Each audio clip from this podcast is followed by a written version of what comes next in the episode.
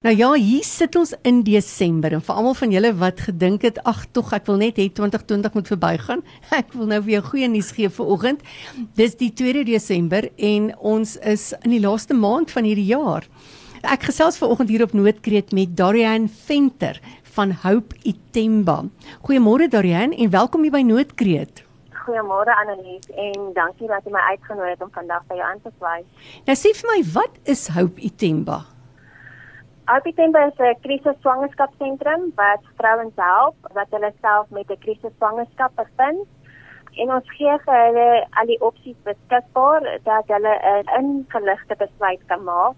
En soos altyd die besluit bly hulle sin. Ons ken nie vir hulle wat hulle moet doen nie. Julle het nie 'n sentrum waar julle hierdie meisies huisves nie, nee. Dis net 'n raadgewende en 'n dienslewerende organisasie, nê? Nee. Ja. Jy praat van 'n krisis swangerskap. Wat is 'n krisis swangerskap? Dit is 'n vrou wat dalk meer as een miskraam gehad het en sy is nou bang om weer swanger te wees.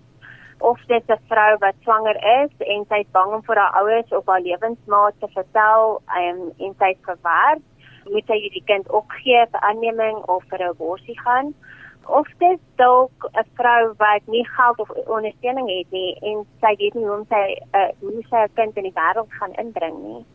Ja, jy weet, ek dink 'n krisis swangerskap is mens dink op die eerste oomblik dink jy 'n krisis swangerskap is net as 'n meisie nie getroud is nie, maar ek dink daar's ook krisis swangerskappe waar in huwelike plaasvind. Jy weet as daar al klaar nie genoeg finansies is om na die huidige behoeftes om te sien nie en daar mamma word nou weer 'n keer swanger, dan kan dit seker 'n krisis veroorsaak in die gesin, nê?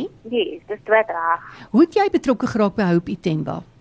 Ek het betrokke geraak by hulle in 2018. Ek was self 'n kliënt hier gewees. Ek het met een van hulle programme begin wat The Journey is om my te help met die verlies van 'n swangerskap wat ek in 2018 gehad het. En ehm um, ja, so ek het net 'n passie gehad vir die werk wat hulle doen en toe raak ek betrokke en ja, dit het net van daar tot al hoe meer en meer geraak. Vertel my meer van hierdie journey program waarna jy verwys het.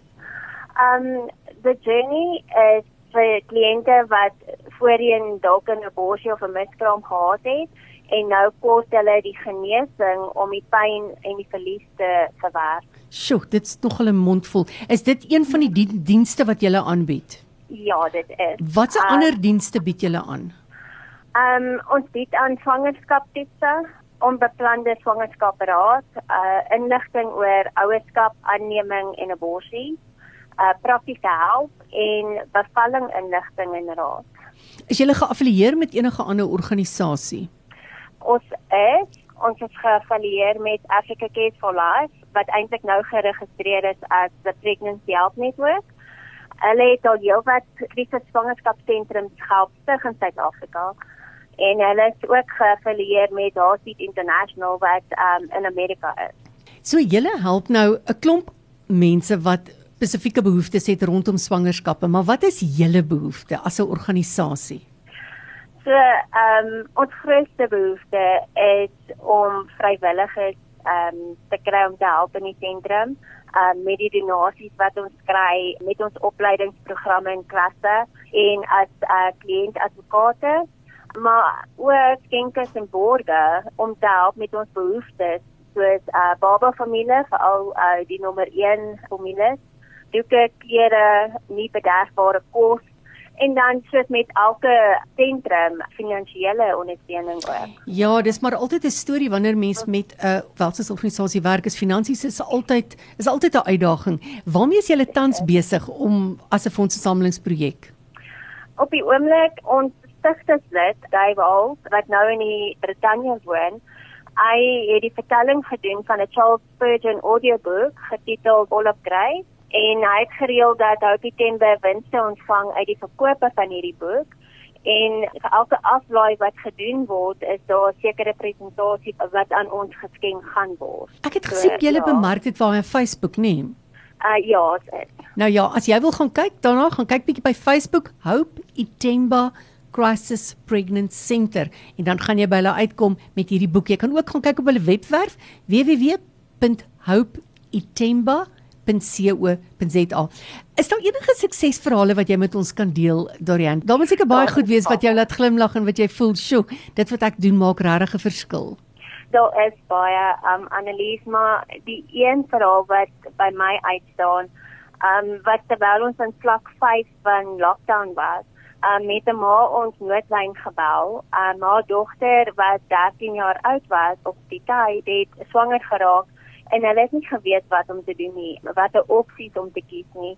En nadat hulle met een van ons kliëntadvokate oor ehm um, WhatsApp gekommunikeer het, het hulle besluit hulle sal die swangerskap hou en wanneer die babatjie gebore is, ehm um, die babatjie oorgee vir aanneming. Ehm um, maar toe die babatjie toe gebore is, het die jong ma besluit nee, sy gaan die babatjie hou en ehm um, sy gaan nog steeds skool toe en sy woon ons ouerskapklas by een keer 'n week en ons het ook 'n feedback inisiatief wat ons begin het wat sy ook aan deelneem om inkomste te verdien vir haarself en vir haar babatjie.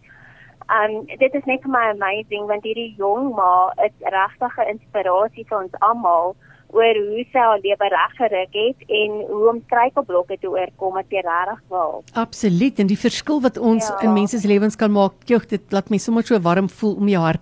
Sê gou-gou vir my, wat is julle noodlyn nommer? Ons noodlyn nommer is 073 Ja. 7833 033. So as jy ernstiger 'n behoefte het rondom 'n swangerskap, 'n krisis swangerskap, het sy of jy in 'n huwelik is of nie in 'n huwelik is of in 'n verhouding of nie in 'n verhouding is nie, die noodlyn nommer van Hope Itemba is 073 7833 033 of gaan soek hulle op by hulle webwerf www.hopeitemba.com www.co.za of dan op Facebook Hope Itemba Crisis Pregnant Center. Dorian, bye bye, dankie. Ek is so dankbaar dat jy by Hope Itemba uitgekom het en vir die wonderlike verskil wat jy in daai organisasie maak en vir die verskil wat julle as organisasie in mense se lewe maak wat regtig 'n noodkreet in hulle lewe het. Bye bye, dankie. Baie dankie Annelies, ek waardeer dit regtig baie.